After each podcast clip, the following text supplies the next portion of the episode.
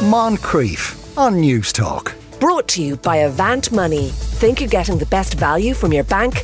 Think again. So, you know, it's Christmas or a birthday, and you can't really think of a present to get. In desperation, you opt for a foot spa. But is the present ever used? Is it ever taken out of the box? And by extension, how many electrical items do we buy that end up collecting dust? In the course of treatment for his own hoarding problem, Henry McKean's therapist suggested he do a report on it. Afternoon, Henry.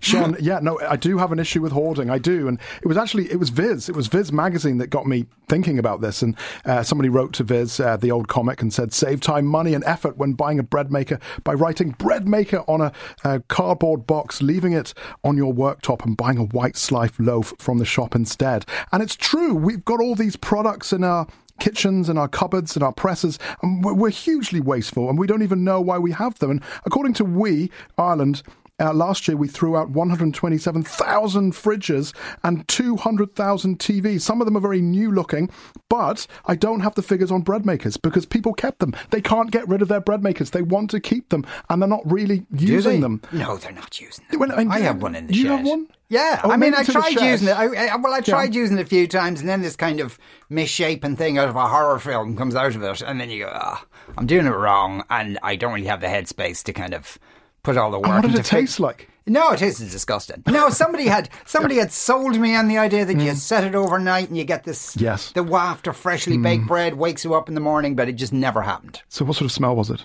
I ate. It's kind of more antiseptic rather than anything like a else. hospital. But, but, uh, but yeah, I got to meet Stuart Smith. He's a declutterer at Malahide Estuary Recycle Centre in Dublin. His van was full of stuff and he has a sledgehammer to smash it up even further so we can get more stuff in. I asked him why we can't get rid of stuff. It's fads. It's, at the moment, it's uh, the the Ninja um, air fryers. But it was casserole makers and God knows what over the years. So they get them, they pay their 70 or 80 quid, they use them three times. Bread makers. I've got an ice cream maker in my cupboard. Ice cream maker, I'd love And one of them. I well, my wife looked at me when I she realised what went into making ice cream, and that soon discontinued along with my waistline expansion. So it's sugar and eggs, isn't it? Sugar and eggs, pretty much sugar, eggs, and cream. There you go. And you know, it's everything that's bad for you. It's it's a one-way trip to Diabetesville. Uh, and the same thing with all the, the casseroles and slow cookers, all that nonsense. And you never use it. Why not get rid? Why'd you keep it? You never know when you might need it, though. Have you never thought of that? When I might need ice cream, God, we might have 23 degrees. Let's make an absolute ton of ice cream. Let's do it now, immediately. Or not, as the case may be. Or uh, will I start my sourdough um, starter kit now and the yeast will go on and I'll, I'll be a sourdough artisan bread maker for the rest of my life? So, so you are a, a declutterer. Uh, you're actually clearing out a place at the moment. Yes. At times, it must be very overwhelming. And do you ever think, hang on, how did this person manage to accumulate so much stuff? 100%. I think it's quite sad. You, you have to get over the this is a life you're destroying. You know, you're, you're taking away an entire person's life. And when I first started doing it, I found it quite hard mentally to, you know, take away things, photos and stuff that people just didn't want. And from that point of view, you get over it real quick. And but most of it is stuff like bread makers, casserole tins, old furniture, you know, chairs and tables that nobody wants and that they don't want to put in their car and stick it in the back of my van with my sledgehammer. And you know, there we go. There it is. There. And you smash everything up with that. Well, it, it makes it less expensive for them because if it's, you know, if it's not flat packed by my sledgehammer, then it, it takes up more than two or three vans and it's expensive. So I, you know, I charge them what they charge me. Right. Okay. That was uh, uh, Stuart Smith there, uh, who, by his own admission, has a bit of a problem uh, hoarding things if he still has the ice cream maker. Yeah, no, he, he, he does, but makes a living out of helping other people. Get rid of them. Yeah. but it's, it's it, like the bread maker's gone out of our house, but we still have the slow cooker. You have a slow cooker? Yeah, which has been used half a dozen times. I mean, maybe. was that a leftover from lockdown or before? I, d- I can't even remember where we, when we got it. Uh, it's probably Yeah. before that, actually. but it then- hasn't made it to the garage. It's nearly gone. Hasn't made no. It's No. on top of a shelf Oh, now. okay. It's nice and shiny. It looks nice up there, but uh, uh, it's not doing anybody any harm. and but you that's just can't get rid. You just no. can't Well, do you it. see, yeah, it's that kind of sense that I should figure out how to use it properly. So as you come home, the dinner's cooked. It's you know. Yeah, no, it's a lovely idea. It's but a lovely idea, There's the guilt of actually saying, you know, this isn't working. It's got to go. Um, and that, that Japanese lady, believe it or not, uh, Mary Kondo, Marie Kondo. she's actually given up on. Um, on No, this. she's a slob now. Uh, yeah. yeah, she is. So she that- goes around in, in sweatpants. So this is great. Doesn't shower or anything. If she's given up, we've all given up. But uh, I did get to meet um, the public, and there was one lad dropping off a whole load of Henry Hoovers, or I should call them uh, Hoover. I think is a brand. Uh, Henry vacuum cleaners uh, and motors, you name it. And we did actually come across an old uh, Liverpool branded Nokia red mobile phone. Maybe you do a spring clean every year and you come across these things and you say, that's where it was. So off it goes, you know yourself. Um, the Liverpool one can stay in there for all I'm concerned. If it was Arsenal, take it back out. My personal theory is that people have what they call future me. One day I will be that person that makes bread. Even though you know in your heart of heart you are never going to be making bread. So when you go buy that stuff, it's the best of intentions, and then maybe you're just not that person, and then it sits in the cupboard, and then when it comes down to throwing things out, you think, yeah, I'll get back. I'll be that person that makes bread. So I think that's the I think that's the reason. So we've got lots of laptops here and also lots of hard drives. And I understand there's a little bit of gold in all of them. And if you break into them and take out the gold, it could be worth hundreds and hundreds of euro. So a man has just delivered a foot spa. It looks like it's brand new, still in the box. It's probably been sitting in his um, garage for perhaps two or three years. Oh, it's nice. So what are you dropping off here? I'm dropping it off. Um, it's an old kitchen scales. It's electronic. It doesn't really suit the purpose. So how long was that sitting around the house for? Six months. So six months, and you have finally decided to get yeah, rid I'm of it. spring cleaning. So you are spring cleaning. yeah, So and I have trying. two old um, speakers that I did try to. Um, I priced up on the internet how to get them fixed and everything, but it's not worth it. Unfortunately, it was cheaper to buy new speakers than And So how long were they in cupboards for? oh a long time now. So the older fashioned mentality of just it will have everything will have a purpose again. I just bought a, a slow cooker. I thought it'd be a good idea, seeing that I live on my own, and uh, I never got around to using. So it just sits in the press, Yes, and it's brand new. brand new, How many years has it been there? three years. Will it ever get used? Yes, But you just don't know when. Sometimes shortly. I think it was my father that actually did it, but I think it's from from memories of leaner times. Yeah. That was just Henry interviewing me, putting on a load of different accents, uh, I think, from the side of it.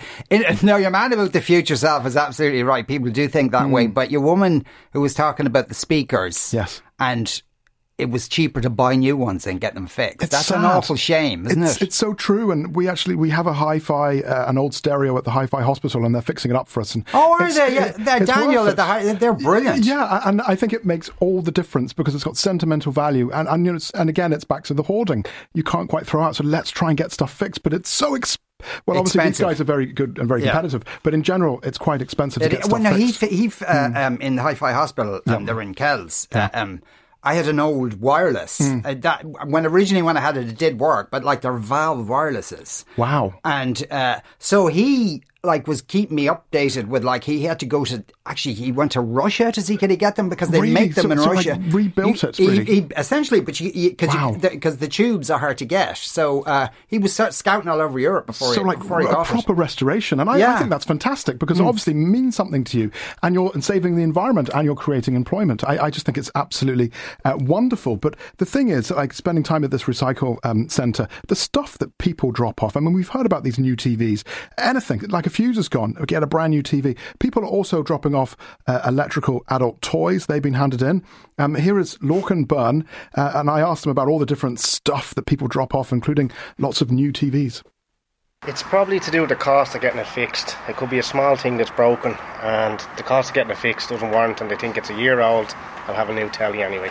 Are we wasteful when it comes to electronics, when it comes to household goods? We've got sandwich makers here, uh, we've got fat fryers. Oh, this is a well, this is a nice coffee machine here. It's a Magimix. That looks new. And there's an Xbox as well. Perhaps they just didn't want it anymore. So much stuff. I'm Andrew Plant. I'm the manager of Estuary Recycling Centre. We're in the electronics storage area today, and we have all sorts of stuff here. You name it, it's in here. You've If got a it's- Karcher there, you've got stereos, A thousand clocks hanging in here, and a lot of and these they're all clocks, right twice a day. uh, they seem to, to work. Are you better off spinning stuff like this? Or can you understand why people would leave stuff in their cupboard forever and never use it? I think myself it's because we're a throwaway society now. Consumer goods are so have been so cheap and readily available. Some of the stuff is so shiny. Some it of the new. stuff, the biggest thing I see coming in here, Dyson Hoovers. Dyson Hoovers, then- both the cordless and the corded. And you could come in here and there could be 10 of them in a bin. They're very expensive. And most of the time they're just clogged up because people have sucked up ashes and dust and you know, don't clean the filters out. You've come across products that have never been used. Yeah, uh, we had welders and things in, and the plugs wouldn't even be fitted onto them. I remember growing up, uh, the telly broke at home. This is going back to early 70s. Father loaded it up, brought it to the local TV repairman. Two days later, it appeared back, and it continued to go for another 10 years. It was fixable Why don't we fix stuff anymore? because I honestly think it's too cheap to replace. It's too much consumer goods. True for him. Uh, the well named Andrew Plant there uh, from the Malahide Estuary Recycling Centre. You uh, like skip through this. Adult toys? The, the, I mean, I mean, Yes. Yeah, people do hand them in because they're electric and they have to go somewhere, and so Okay, they would go true. to a recycling Yeah. centre. Um, and yeah, I did ask the staff about that, but they didn't really want to go into too much detail. Well, and I was looking through people's baskets, and I didn't come across them myself. But yeah, they get lots and lots of them, all different shapes and sizes. Yeah. When when they recycle them, do they like just like tart them up and then send them elsewhere? Well, and it's Or- like sort or- of like do they make it something pimp my ride? Excuse the pun. Be, Um, like, could you make like? Are people buying Hoovers that are actually made out of old dildos? Well, that the- would be like ingenious. And the thing is, I mean, we're saving the world, and a lot of the stuff gets sent to China, and the Chinese they're amazing; they can do all sorts. So I, I wouldn't be That's surprised. probably what it is. Yeah. You know, they're selling us back our own dildos. it's yeah, a, it's a new life. it's a. so you did meet uh, an expert in in, in Yes. clearing out your house. Yeah, like this is she's the real deal. Yeah. Um, Sarah Reynolds, uh, professional organizer and founder of Organized Chaos. Uh, you know, she would basically go through your house. She would help you with that decision making process. She would find an easier way. And it's fun, she says. She kind of nudges you towards to getting rid of difficult things you can't quite get rid of uh, and find that potential space in your home. Um, here is um, Sarah. We tend to focus on the items that are hardest for us. So whether it is the bread maker or the books or the CDs. And in my opinion, if you're really trying to make uh, inroads into the decluttering of your house, focus on something that's a little bit easier for you to do. That may be clothes, that may be dishes, I don't know. And that's where you make the inroads because you start to see results and you start to get used to making decisions around decluttering. And then you move to the harder items. Because some people out there they're listening they can't they just can't do it some people can't even get into their door of their home office because they've so much clutter they've just so much stuff Yeah, and that comes from sometimes it comes from a place of grief, um, particularly with relation to hoarding. Um, now, I'm not a psychologist, but I know that if you have experienced some sort of loss, particularly at a younger age, then you find it much more difficult to let go of items. Our items give us some sort of comfort to us. And we can find it hard to explain why that is. And we really have to do some soul searching into that as to why do we find it hard? And it usually comes back to some sort of loss from a few years ago. how do we perhaps not buy the thing in the first place I know. Well, this is the thing, and especially if you're struggling with the decluttering, don't even let it in the front door. The decluttering, we, we get so bogged down with, oh my God, this is so difficult to let go of the item. But if you didn't buy it in the first place, we wouldn't have this decision to make.